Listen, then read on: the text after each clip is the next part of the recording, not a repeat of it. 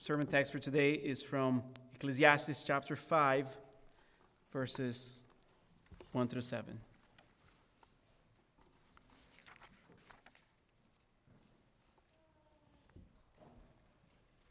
Ecclesiastes 5, 1 through 7. Guard your steps when you go into the house of God. To draw near, to listen is better than to offer the sacrifice of fools. For they do not know that they are doing evil. Be not rash with your mouth, nor let your heart be hasty to utter word before God. For God is in heaven and you are on earth. Therefore, let your words be few. For a dream comes with much busyness, and a fool's voice with many words. When you vow a vow to God, do not delay paying it, for he has no pleasure in fools. Pay what you vow. It is better that you should not vow than that you should vow and not pay. Let not your mouth lead you into sin, and do not say before the messenger that it was a mistake. Why should God be angry at your voice and destroy the work of your hands? For when dreams increase and words grow many, there is vanity. But God is the one you must fear. In your mind, what makes a person reverent? What is an example of reverence when you think of the word in your mind? Does this person dress a certain way? Does this person look a certain way? Was there anything in the appearance of this person that caused you to think of him or her as reverence? Well, the Bible has much to say about reverence. Our text today has much to say about reverence. Our world is utterly confused about both the definition and the necessity for reverence. Even the church today is confused about the meaning and necessity of reverence in ways that might surprise you. On one hand, we have those that believe that reverence is the reason why the church is in decline. By the way, the church is by no means in decline. If you think that you have a very narrow view of the work of God throughout the world. There are those who think that we must get rid of reverence in order to win the world. So the solution for them is to dress casually, to choose more contemporary music, to adorn the church with fog and lights. Reverence is dead. Experience is king. On the other hand, there are those who insist that reverence is gone because we no longer wear Sunday's best. And we no longer have a traditional approach to music and to worship. By the way, some of our most beloved traditional hymns were songs that were set to secular melodies, not written for the glory of God. A few of them were even songs that were used to entertain people as they got drunk and participated in all kinds of debauchery. So which one is it? Do we need to get rid of reverence? Do we need to dive deeper into reverence? Well, friends, the reality is that both approaches are wrong. Reverence is not perceived on the outside, but reverence is an attitude of the heart. Reverence is not revealed in performances, formalities, and traditions. Reverence is an act of worship. And worship can only be rendered in spirit and in truth. Hebrews 12, 28 through 29 says this, "Therefore, let us be grateful for receiving a kingdom that cannot be shaken. And thus, let us offer to God acceptable worship." What is acceptable worship? Worship that is done in reverence and in awe, for our God is a consuming fire. In other words, we must offer worship to God in reverence, and in awe. Why? Because God is to be feared. This introduces an important concept to the book of Ecclesiastes, the fear of the Lord. The fear of the Lord is the attitude of reverence that humans are required to have as they approach God. You see, there's a tension here, right? We're called to fear God, but this fear drives us to God and not away from God. And we'll still think more deeply of this in the future.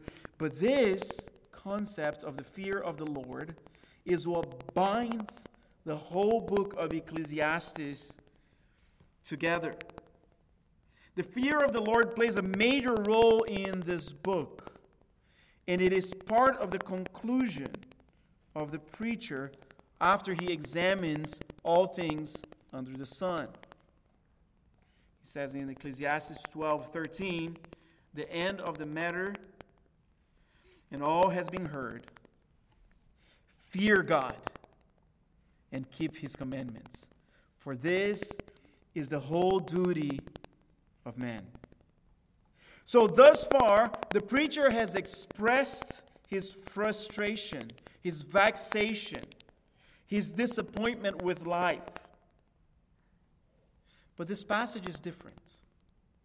There's a shift in the book here. The preacher here does not express frustration as much as he admonishes us. He instructs us. He warns us. So if this message today lands on you as a word of admonishment, it is because it is the preacher who is leading us to that conclusion. If the Lord convicts you today of anything, it is the preacher who is first leading us to conviction. And how does the preacher warn us in this passage? The preacher does not warn us in formalities or traditions or more reverence or less reverence. He warns us to approach God not with ceremonies or traditions. He warns us to approach God with a tamed tongue. Really, this passage is a big statement. And he says to all of us, be quiet. It admonishes us to be very economical with the words that we use in the presence of God. The preacher tells us that the mark of the fool is that he speaks too much. The mark of the wise person is that he speaks with precision. The fool, according to the preacher, uses his words like a machine gun. I'm going to say all that I can say, and hopefully some things will land, disregarding the words that create destruction. But the wise man uses his words with the precision of a sniper. Now, I know that many of you are thinking, Pastor Lucas, aren't you a man of many words? And I would say, yes. This is why I need this sermon. The beautiful thing about sequential exegetical preaching is that preachers often have to be confronted by their own messages. The beautiful thing about a gospel-centered preaching is that I don't have to preach out of my strength in order for the word to convict you. I can actually preach out of my weakness. I can preach out of my weakness because at the end of the day, my job is not to stand before you as the model of wisdom, but to point you to that model in Christ, a model that I need for myself. So today I want to remind you that God's words are more powerful than yours. So learn to trust God's word to accomplish God's purposes.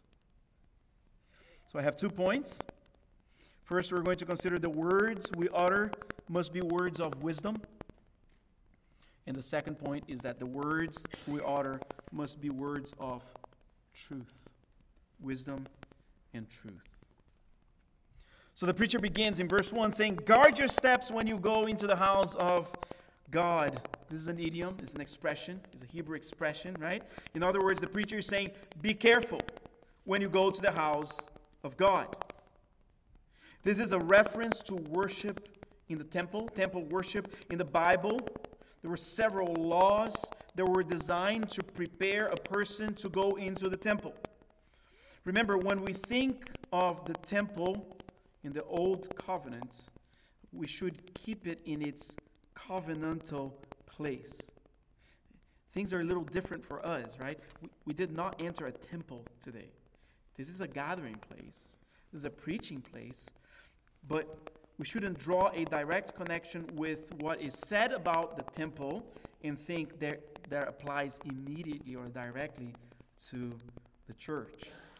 Actually, the theology of the temple lands not in the building of the church, but lands in Christ, doesn't it? The temple was designed to put a spotlight on Christ. Why? Because the temple was a place of sacrifices. The temple was a place where God's glory was concealed. And where has that fully been fulfilled? In Christ. This is why Christ says, destroy this temple and in 3 days I'll raise it up. And the scribes and Pharisees were confused about what he was saying. But Jesus was saying, something greater than the temple is here. The fulfillment of the temple. If God's presence was concealed in the building before, now it is revealed in the person. And the person is Christ. While here we gather to sing, read, pray, and preach, and receive the ordinances, the temple was designed for sacrifices. The temple was a place for ceremonies. So you had to be ceremonially clean in order to enter the temple. There are all kinds of laws about proper washing, not touching a dead body, not coming into contact with a bodily discharge, not having some kind of skin disease in order for someone to be ceremonially clean enough to enter the temple. But notice here that the preacher is not concerned about any of these laws. He says, guard your step before you enter the presence of God. Then he says to draw near, verse 1, to draw near to listen. That's what the preacher is concerned about. To draw near to listen is better than to offer the sacrifice of fools. His concern was not that someone would draw near to God while being ceremonially unclean. No, the preacher is warning us to draw near to God with an unbridled tongue. Do not draw near to God with an unbridled tongue. The tongue is hard, isn't it? It can sin in so many ways. Someone might perhaps say that the tongue is the last to be sanctified. But that is not true. The way we use our tongues actually reveals the condition of our hearts. Isn't this what Jesus says? Jesus says in Luke 6:45, the good person out of the good treasure of his heart produces good, and the evil person out of the evil treasure of his heart produces evil. For out of the abundance of the heart, the mouth speaks. So the tongue really is there to reveal the heart. And what our tongue speaks reveals if we treasure good or evil in our hearts. But the preacher is not here primarily concerned with the content of what one says, although content is of great importance. The preacher, however, is more concerned with the amount of words one speaks in the presence of the Lord. Look at verse 2. Do not be rash with your mouth, nor let your heart be hasty to utter a word before God. For God is in heaven and you are on earth. Therefore, let your words be few.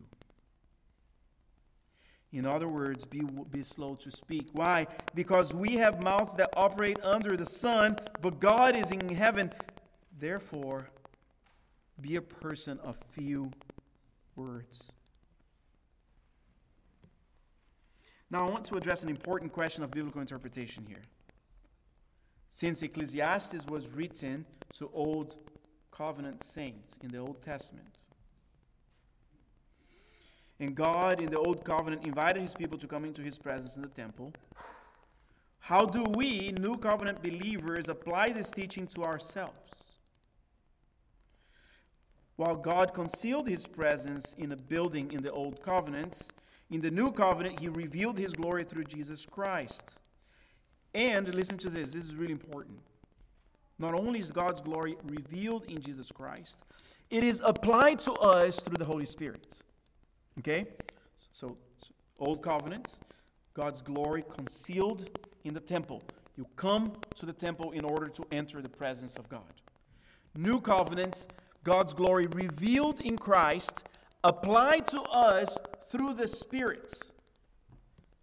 Therefore, we're always in the presence of God, aren't we?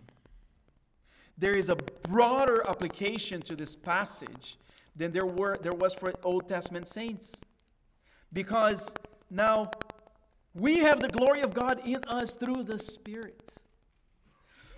So while the preacher warned the Old Covenant believers to tame their tongues as they enter the presence of God, the Holy Spirit admonishes us today, New Covenant believers, to tame our tongues at all times.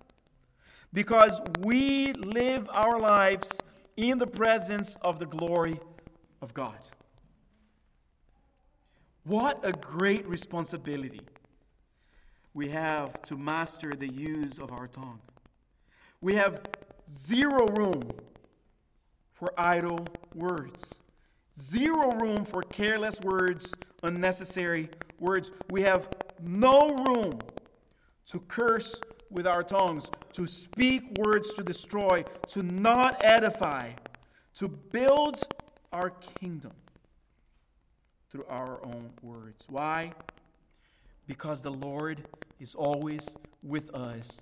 We live our lives in the presence of God. Verse 3, the preacher proposes an illustration. When our minds are busy, we tend to have very convoluted dreams, right? Does that happen to you? That you're so busy and your dreams keep waking you up. They're confusing. You're not really sure why you're dreaming. Your dreams are not coherent. So he draws this parallel and he says, likewise, when our mouths are busy, we tend to have convoluted thoughts. So, speak less, listen more. I mean, we heard earlier in the service, Andrew did such a great job reading James 3, didn't he? How powerful the tongue is, and yet how dangerous it is. James says that no one is able to tame the tongue. Every animal known to man has been tamed, but the tongue, no one is able to do it. So is this a hopeless message from James? No.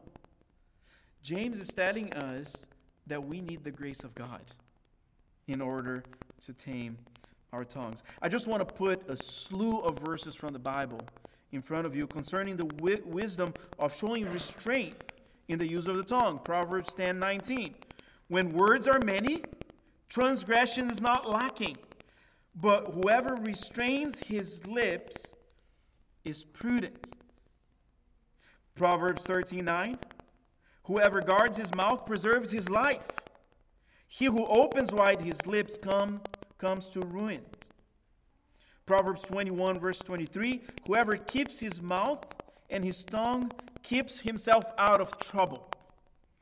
Matthew 12, 36, I tell you, on the day of judgment, people will give account for every careless word they speak. James 1:19. Know this, my beloved brothers, let every person be quick to hear, slow to speak, slow to anger. James 1:26. If anyone thinks he is religious and does not bridle his tongue, but deceives his heart, this person's religion is worthless. This is powerful, isn't it? I mean, the Bible is not light or superficial about the importance of bridling the tongue. The Bible has an abundance of words of how we ought to have few words. It's an abundant wisdom that we receive from the Word of God. But why do we so often speak more than we should? Why is it so hard to be measured with our words? It stems from pride, doesn't it? We speak more than we should because we're proud. We think that our voice has more value than others. You know, I heard the story of the man that was talking about himself, and he realized that he was the only one talking, so he stopped saying, enough of me talking about myself, now you talk about me. We like that, right? But why? Because we think more highly of ourselves than we ought. We don't consider other people as more significant than us. We believe that things that matter depend on us, and they depend on our words. I love how the Apostle Peter addresses the issue when he's speaking to believing wives married to unbelieving husbands. He says, likewise, wives, be subject to your own husbands, so that even if some do not obey the word, it's the word of God, they may be won without a word, by the conduct of their wives when they see your respectful and pure conduct. What is that? Reverence. Reverence, right? How precise is this? And I am not thinking of applying this passage primarily to wives today, although it does. But notice the play on words in this passage. The apostle is saying, wives, you will not change your husbands with your abundance of words. Rather, use no words and trust the word of God to be powerful. You just be reverent. You see, to be still, to be quiet, to not speak takes greater faith than to speak. We often speak much because we don't believe God's word will do what God's word promises to do. So we think, I must accomplish these things with my words. So when you pray, do your prayer consist of a list of requests that you present before God, and then you say in Jesus' name, amen, and your prayer is finished? Do you take time to hear? Do you take time to listen? Do you take time to meditate? Do you put yourself silent in the presence of God ever? Do you find yourself to be more engaged during the singing portion of a service rather than the preaching? Do you speak more than necessary? Are you too opinionated? Do you dominate conversations? Do you take more interest in what other people have to say than what you have to say? Husbands, do you speak to your wives rashly when you're angry? Do you say things to your children that you shouldn't say? Wives, do you nag your husbands?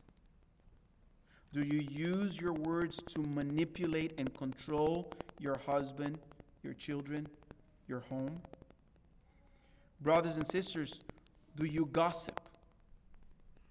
You know, I find that conversations that go too long often veer into gossip. And a wise person needs to know when a conversation is over. Do you always seek to use your words in a way that is edifying? Do you seek to build up one another with your words? Notice the example of Jesus. These verses that we're about to read are just the preceding verses to what we just read about wives not using a word to win over their unbelieving husbands. Jesus accomplishes his purposes without a word. 1 Peter 2:21 through 23. For to this you have been called, because Christ Jesus suffered for you, leaving you an example so that you might follow his steps. Okay? And what are the steps that we must follow of Jesus? He committed no sin, neither deceit was found in his mouth. When he was reviled, what did he do? He did not revile in return. When he suffered, he did not threaten, but continued entrusting himself to him who judges justly. What an incredible passage. Christ, who is the possessor of perfect wisdom, when faced with great injustice, the greatest injustice ever committed in the universe, responds how? Without a word. Christ's response to injustice is not a word. This is what we read from the prophet Isaiah 53:7.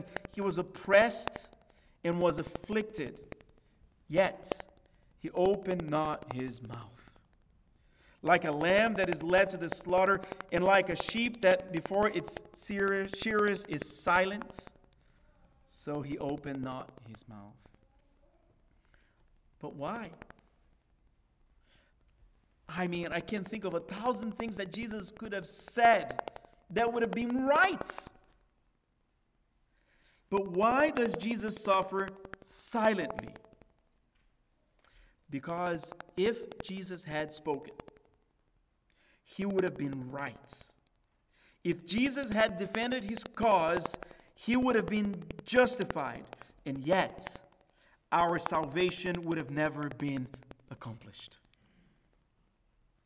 It was necessary for Jesus to die the death of oppression and affliction, an unjust death. It was necessary for Jesus to die condemned as a sinner.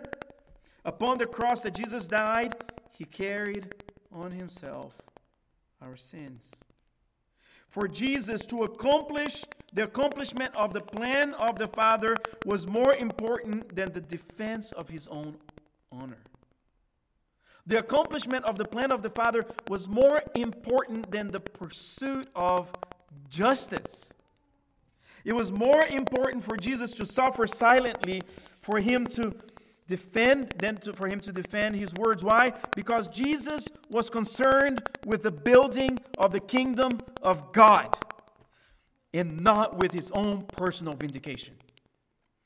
How many times have we won the war of words and yet lost the battle for the kingdom?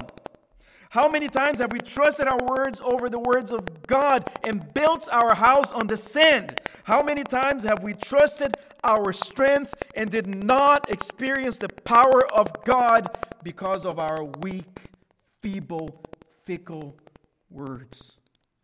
Jesus accomplished our salvation without uttering a word. Why do we think that we will establish the kingdom of God through the abundance of our words? Did you see what Jesus replaced his words with in the 1 Peter passage? He continued to entrust himself to him who judges justly. God the Son entrusted himself to God the Father. Jesus knew that his vindication would come. But his vindication would come in the Father's time. Oh, friend, have you entrusted yourself to God? Or are you trying to vindicate yourself through your own words? You realize that if you are in Christ, you don't have to defend yourself. Do you realize that if you are in Christ, your words are actually the evidence of weakness in you? And the words of Christ are the evidence of power. You simply have to believe that Jesus has died in your place. And entrust the Word of God to do the work of the Word of God and our words to simply be few. You have to accept the sacrifice of Jesus on your behalf. And if you do, His kingdom is being built even today in your heart. Not through your words, but through Christ's words. Not through your words, but through the Word of God. Before the Father, we need to realize this. We have an accuser who uses words. And his goal with his words are to destroy us. And his accusations of us are true, though he is the father of lies. He accuses us of sin. And friends, we know that sin abounds in our hearts. But before the throne of God stands Christ with his word pleading our cause. He is our advocate. He is our lawyer. And he says, though the accusations against Lucas are true, I have paid for them. I have washed him clean with my blood. So, will we trust our words, or will we trust the words of Christ? Jesus stands pleading our case incessantly before the presence of God. So, what other argument do we need? What other word do we need? What other plea do we need but the plea that Christ presents for us? Now let's turn our attention to words of truth. We thought of words of wisdom. Now let's think of words of truth. Turn our attention from wisdom to truthfulness. The reality is that these two virtues must go together.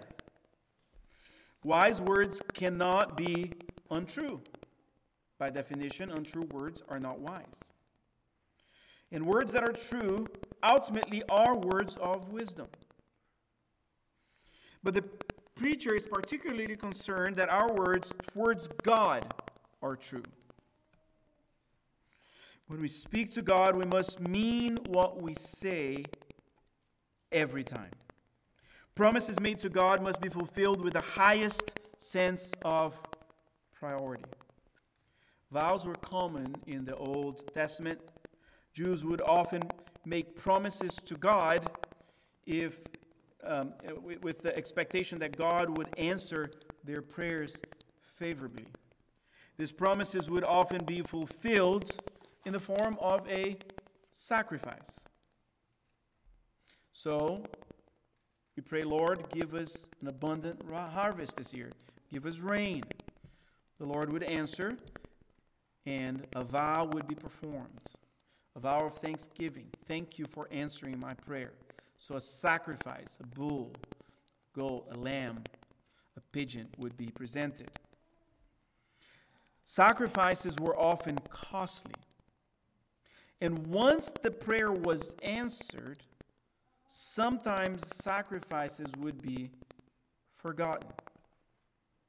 Do you relate to this? Have you ever prayed for something, and when God answered your prayer, you forgot to give him thanks? Forgot to pray, saying, thank you, Lord, for answering the prayer. I mean, we know the story of the 10 lepers, right? 10 out of 10 are healed, and yet only one recognizes that Jesus is worthy of praise. So sometimes the Old Testament saints, they would make promises, but they would back off of the promise because it would involve a costly sacrifice. The preacher is leaning heavily on Moses here. If you read with me from Deuteronomy 23, 21 through 23, you see, Moses says, if you make a vow to the Lord your God, you shall not delay fulfilling it. For the Lord your God will surely require it of you, and you will be guilty of sin. But if you refrain from vowing, you will not be guilty of sin. You shall be careful to do what has passed your lips, for you have voluntarily vowed to the Lord your God what you have promised with your mouth. So he says that not only, he says, first of all, perhaps it's better not to make a vow, but if we have made a vow, not only should we fulfill it, but we should fulfill it without delay. This is priority, right? Don't go build your paneled homes while the temple of God lies in ruins, right? This is language of Prophet Haggai. Don't go take care of your things and forget that you've made promises to God. Promises to God come with the highest priority. Promises made to God take precedence over any other obligation that we may have. We ought not to confuse God's mercy and grace with God overlooking sin. Notice that again, in this passage, he mentions the fool. In verse 1, he says that the sacrifice of fool is a mouthful of words. He says here, though, that the sacrifice of fools is a mouthful of lies. In verse 5, he says that it would be better not to promise than to promise and not to fulfill a promise. Now, we don't often make vows nowadays, right? I mean, we make some, right? David and Grace are going to stand here just in 33 days, and they're going to make vows to one another. We make membership vows. We just a few weeks ago, we had our deacons come forward and make vows before you. You made vows before them. But in general, since vows were connected with sacrifices, we don't make vows before God any more often. Why? Because there's no sacrifice left for us to present. All of the sacrifices find their purpose and fulfillment in Christ, so we're able to say, I don't need to make a vow because Jesus is enough. Jesus is enough. Jesus himself even says in the Sermon on the Mount that we shouldn't make vows, but vows are promises, right? And it is right to make promises to God. So we certainly don't want to make Old Testament vows the same way that the saints used to do, but it is right for us to make promises to God. But we must make promises to God that we can keep. What God is concerned with is that we are committed to the truth. This is what Jesus says in the Sermon on the Mount, Matthew 5:37. He says, simply, let what you say be yes or no. Anything more than that comes from evil. You may know the older translation that says, let your yes be yes and your no be no. In other words, when you speak the truth, be honest, keep your promises. Why? Because we reflect God in our actions. And someone who claims to be of God and is deceitful ultimately lies about who God is. So believers should be the most honorable, should be the most honest person at their workplace. Believers should not defraud the government. Believers should be punctual. Believers shouldn't feel comfortable with white lies or any other colored lies. We learned that in verse 6, God will destroy the work of the hands of those who do not keep their promises before God. Well, this is a problem. We're not very good at keeping promises. We fail to live a life of holiness. We fail to evangelize. We fail to disciple others. We fail, and we fail, and we fail. As James would say, we all stumble in many ways. And yet the warning here is that God will destroy the works of our hands. Yet we often believe that we can, through our failed hands, build the kingdom of God ourselves. We believe this kingdom depends on us, but friends, we need to assess ourselves with greater humility. So how do we recalibrate ourselves? How do we rightly assess ourselves? Knowing that we break the promises that we make to God and that we fail in a kingdom that is built on our words that are very often lacking wisdom and lacking truthfulness would not be a kingdom that would stand. How do we recalibrate our understanding of who we are? Look at the end of verse 7. But God is the one you must fear. When we have an inflated view of ourselves, when we think too highly of ourselves, when pride runs unchecked in our hearts, the only proper response is to fear God. When we realize that words abound in our mouths, when we realize that we are not very good at keeping the promises that we make to God, the only proper response is to fear God. It's to understand that persevering in this way of folly and untruthfulness will ultimately cause our destruction. So, the pressing question here is, do you fear God? You may be asking, what does that mean? Do you realize that God knows every small detail about your life? He knows every thought. He knows every word, every sin, struggle, and secrets. He knows your weak frame, your brokenness. He knows your inclinations.